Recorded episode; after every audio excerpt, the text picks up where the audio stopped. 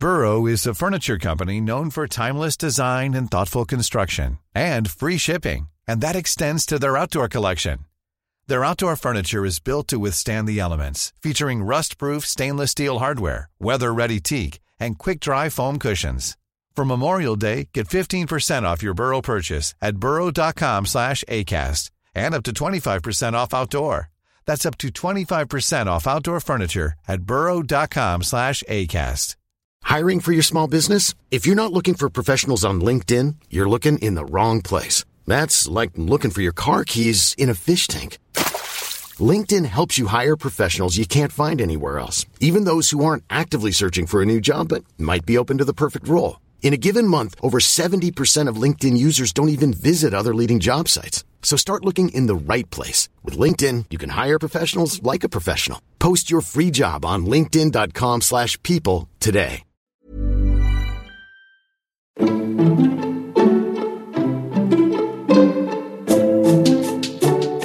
I've never had a dull conversation with Nima Arkani Hamed. One of the world's leading theoretical physicists, he's also a lively, incisive, and provocative talker. His passion is what he regards as truly fundamental physics, and he doesn't have much time for matters in physics that he regards as peripheral. He loves to enthuse about the challenge of coming to grips with the basic concepts of physics, such as space and time. This is the best possible time to be doing basic research into physics, in his view. My name is Graham Farmelo, and this is the first of a series of interviews to mark the publication of my new book, The Universe Speaks in Numbers. In these interviews, I'll be talking to leading figures in physics and mathematics about how their worlds have recently come together. When I caught up with Nima Arkani Hamed last summer, we talked about how he became interested in science during his childhood, spent mainly in Canada and the United States, though he was born in Iran. How did he come to be obsessed with the search for the most fundamental description that we human beings can give of the order underlying the messy complexities of the real world? I began by asking Nima what he meant by the phrase, the universe speaks in numbers, which forms the title of my new book. Uh, well, first, I'm, I'm, I'm very flattered that uh, I was responsible for the title of the book. Um, uh, but people have, have said for for centuries, of course, that going back to, to a Galileo, that it's remarkable that the secrets of nature are somehow revealed to human beings, at least in the language of uh, mathematics.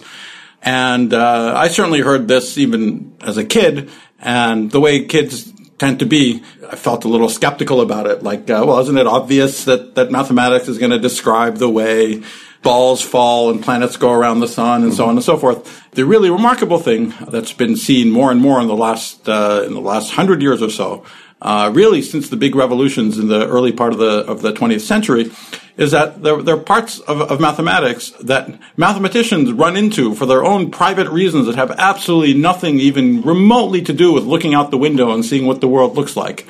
That uh, often turn out in incredibly surprising, subtle, deep, unexpected ways uh, to be of crucial relevance to describing uh, to describing physical laws. And this is, I think, a completely mind blowing fact. There's it's not obvious. It's not. Uh, we have no idea why it's true.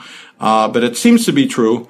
So if you don't train your ear uh, to listen to the way the laws of nature want to speak their truths to you in, in a mathematical language, you're going to you're going to miss out on the uh, on on the chance to, to, to, to, learn something fundamental about the way the world works. Mm-hmm, mm-hmm. Most people would say uh, uh, that the universe speaks to us through experimental results. Right. So why are you extending that to mathematics? Well, I mean, um, physics is a science. It's an, it's an experimental science experiments are the ultimate judge of whether theories are right or wrong, and I think no one would dispute these sort of uh, trivial, obvious things. Mm. Um, they're, they're, not trivial; they're mm. they're profound and important, yeah, but, uh, yeah, but yeah, it's trivial that they're that they're that we have to take them uh, seriously, and they're and they're true. Mm. And this is, of course, related to um, something that's gotten me in in, in trouble uh, a number of times. There is an asymmetry between experimentalists and theorists. And, and it's because the ultimate purpose of, uh, of our science is not merely to observe things about the world, but to understand things about them. Okay? Mm-hmm. And so nature speaks to us, in, indeed, most importantly, through the observations, uh, mm-hmm. to see uh, what's going on and, and what it's about. But the things that we're really after in the end are the, are the explanations. And the character of the explanations is fundamentally mathematical. So there are these two things, and, and of course it's been it's been this way ever since the beginning, going back centuries, as, as we as we've already talked about. But uh, it's maybe part of the sign of the uh, maturity of our of our subject. We've been, we've been at this for 400 years. We have a, a, wealth of experimental information already about the way the world works. Mm. Uh, that information is uh, is putting tremendously strong restrictions on our imagination for what might uh, uh, come next. And uh, so we're, we're, we're not in the situation where we can invent completely random pictures for what the laws of nature uh, might be that aren't instantly ruled out by everything we experimentally know about the way the world works already. What's remarkable is that we don't have to keep going back to the old experiments to check whether this uh, conjecture flies in the face of that specific experimental data from 20 years ago or mm-hmm. not. Mm-hmm. It's because all of the old experimental facts are encoded in precise mathematical statements that uh, mm-hmm. that that have to govern uh, any laws that we imagine uh, uh, coming up with next. So no one doubts the the profound, pervasive uh, crucial importance of, of, of, experiments. And new experiments will tell us new things and, uh, and will, will definitely be, uh, you know, of incredible importance. But we know so much about the way the world works already that old experiments are a huge deal. And uh, being compatible with the old experiments is already imposing mathematical constraints on our on our understanding of the world, which in turn suggests uh, new kinds of mathematics and, uh, and, and new ways in which mathematics can inform what might come next. All right, let's go back and uh, look at how you got into uh, physics. You, you, you don't look like a typical physicist to me. You look like a, a you look like a, a, a dyed in the wool hedonist. You mean yeah, I, can't, I, can't, imagine you doing something you didn't like doing. So you must have been pretty attracted to this uh, this subject. Did you did you always want to do physics and math, or could it be anything else? Uh, well, I mean, I wanted. I always loved the the natural world. Mm. Uh, well, you know, when I was five or six years old, I wanted to be a garbage man. Um, there, there. Oh, was, what went wrong? Uh, well, I was attracted. you know, I, I, was attracted to the. This shows how both how naive and simultaneously idealistic I was. I was attracted to the idea that they had a very free life. Yeah. okay. And okay. Um, yeah, yeah. Uh, but anyway, when I was eight, nine, ten years old, I really wanted to be a naturalist. I, All right. Yeah. I really loved uh, catching. Uh, frogs, salamanders, um, right. okay. Uh, and, uh, mm-hmm. and studying them. Mm-hmm. I also loved math.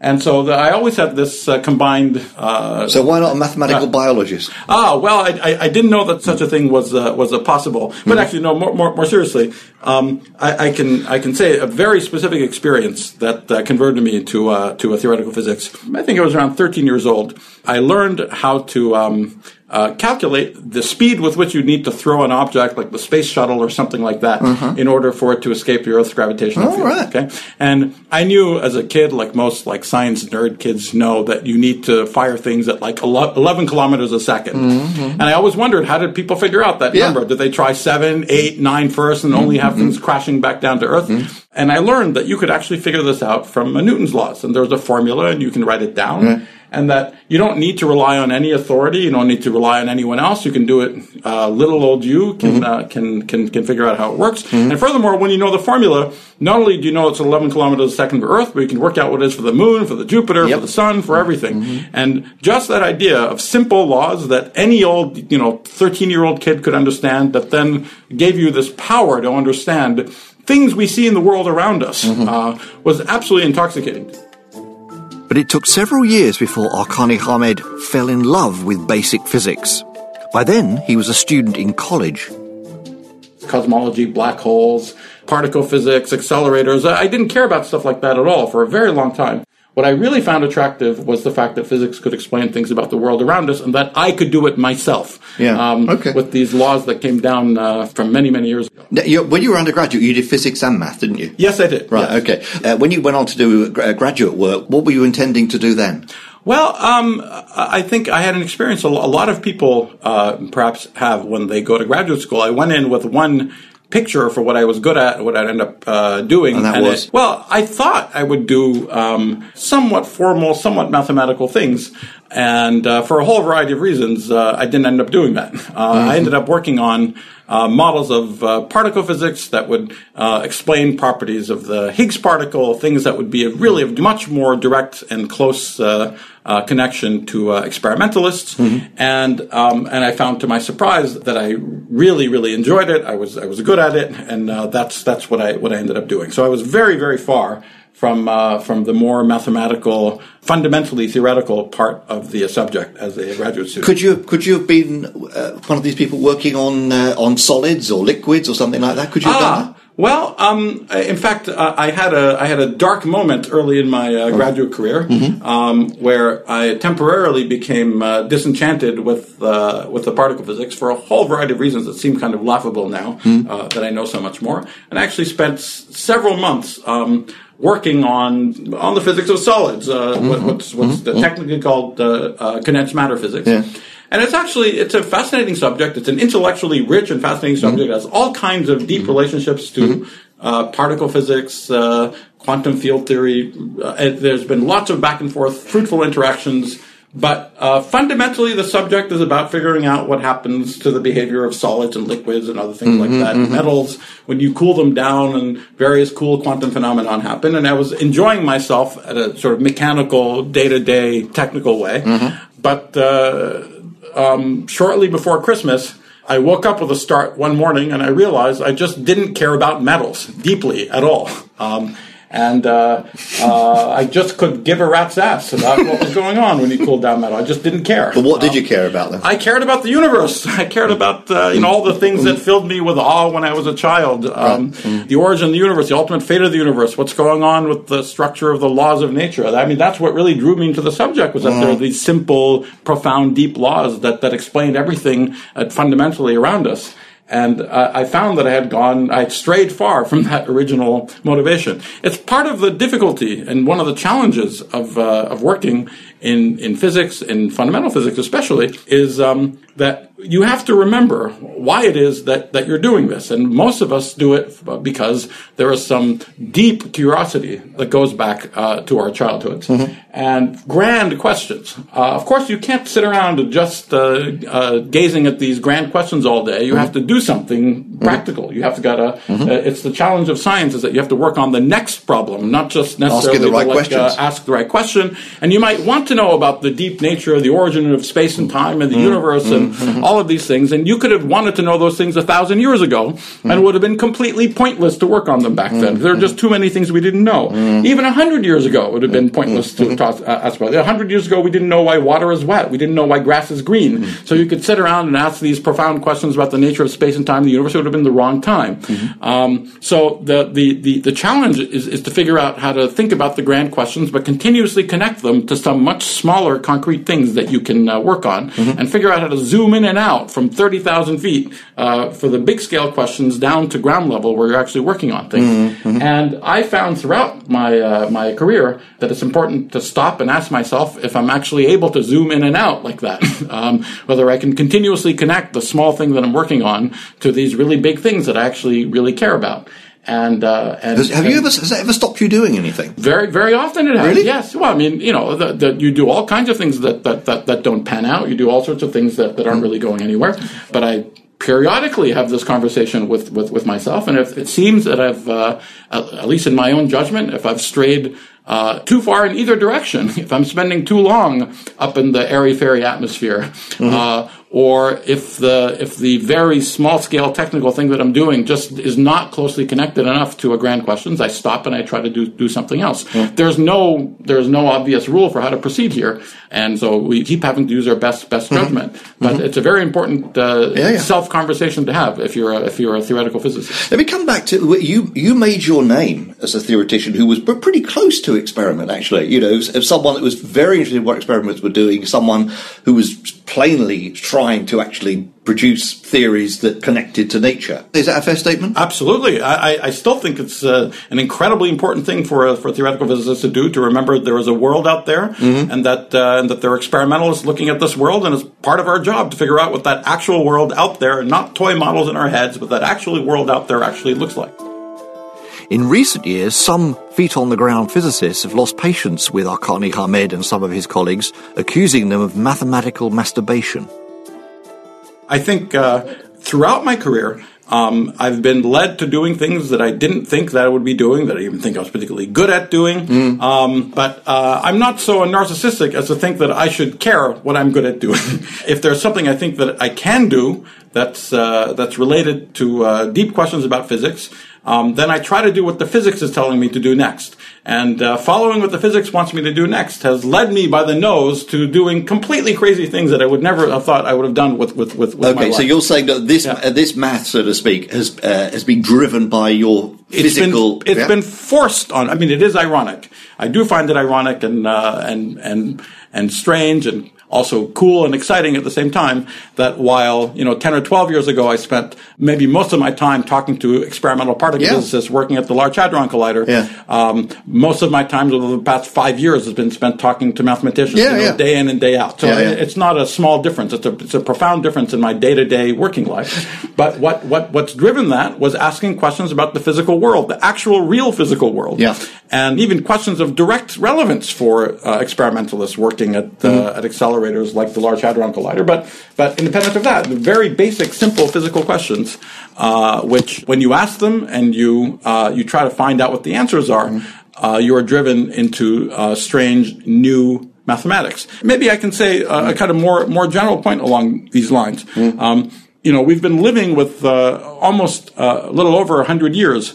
Uh, of these two giant revolutions of the first part of the 20th century. Mm-hmm. Um, Einstein's picture of space time and the laws of quantum mechanics. Mm-hmm. And something I think is really insufficiently appreciated, uh, even by many physicists. I mean, it's, it's sort of the, it's bread and butter for most of us working in fundamental physics, but I think is in, insufficiently appreciated broadly, is that these two principles uh, together put an unbelievably tight straitjacket on our theoretical imaginations for mm-hmm. what can come next. You could sort of say that the, the slogan of the 20th century, after we learned these two great facts, mm-hmm uh, is that special relativity and quantum mechanics are so difficult to combine together. Yeah. I like to say you could imagine giving theoretical physicists one set of rules or the other set of rules, relativity or quantum mechanics, and yeah. say, come up with universes that are compatible with these laws. Mm. And they could come up with lots for either one. Mm. And now you would tell them, come up with universes that are compatible with both. Both. Yeah. And, um, you know, if someone told me that and didn't let me look at the world outside, mm. I would just give up. It, doesn't look like it's possible. Mm. But if you take a more competent set of theoretical physicists and lock them up in a room just with the laws, mm-hmm. uh, and let them think for a long time,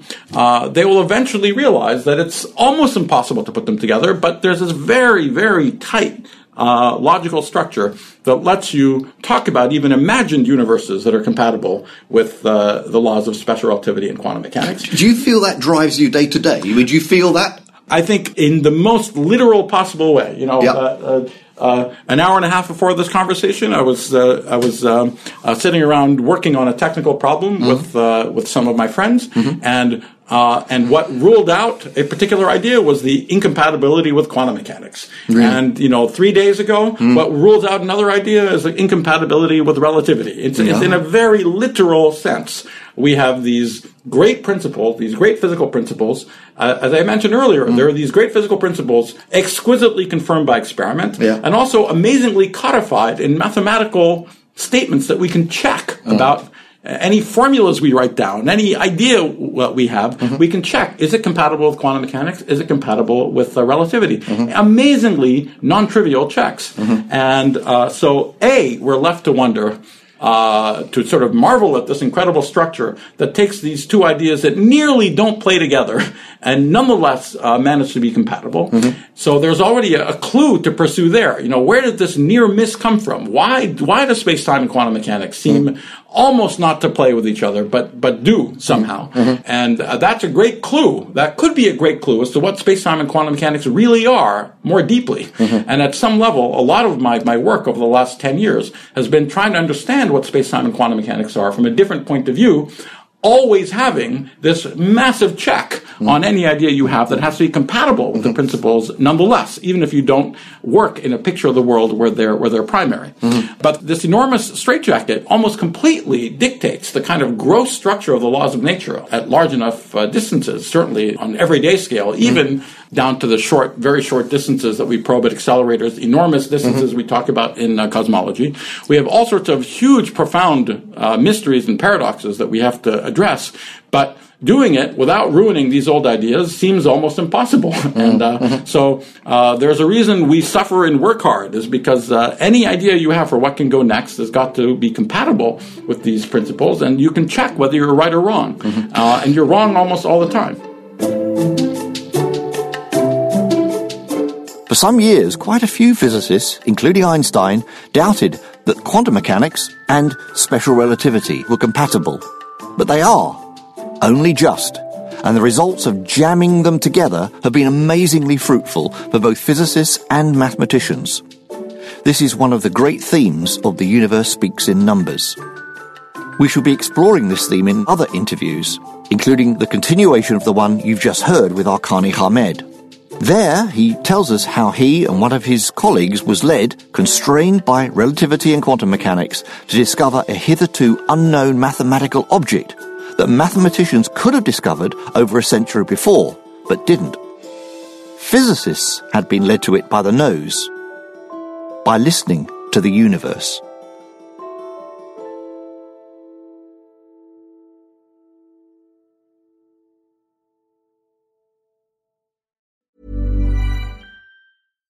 Mom deserves the best, and there's no better place to shop for Mother's Day than Whole Foods Market. They're your destination for unbeatable savings, from premium gifts to show-stopping flowers and irresistible desserts. Start by saving 33% with Prime on all body care and candles. Then get a 15-stem bunch of tulips for just $9.99 each with Prime. Round out Mom's menu with festive rosé, irresistible berry chantilly cake, and more special treats. Come celebrate Mother's Day at Whole Foods Market. A lot can happen in the next three years. Like a chatbot may be your new best friend. But what won't change? Needing health insurance. United Healthcare Tri Term Medical Plans are available for these changing times. Underwritten by Golden Rule Insurance Company, they offer budget friendly, flexible coverage for people who are in between jobs or missed open enrollment. The plans last nearly three years in some states, with access to a nationwide network of doctors and hospitals. So, for whatever tomorrow brings, United Healthcare Tri Term Medical Plans may be for you. Learn more at uh1.com.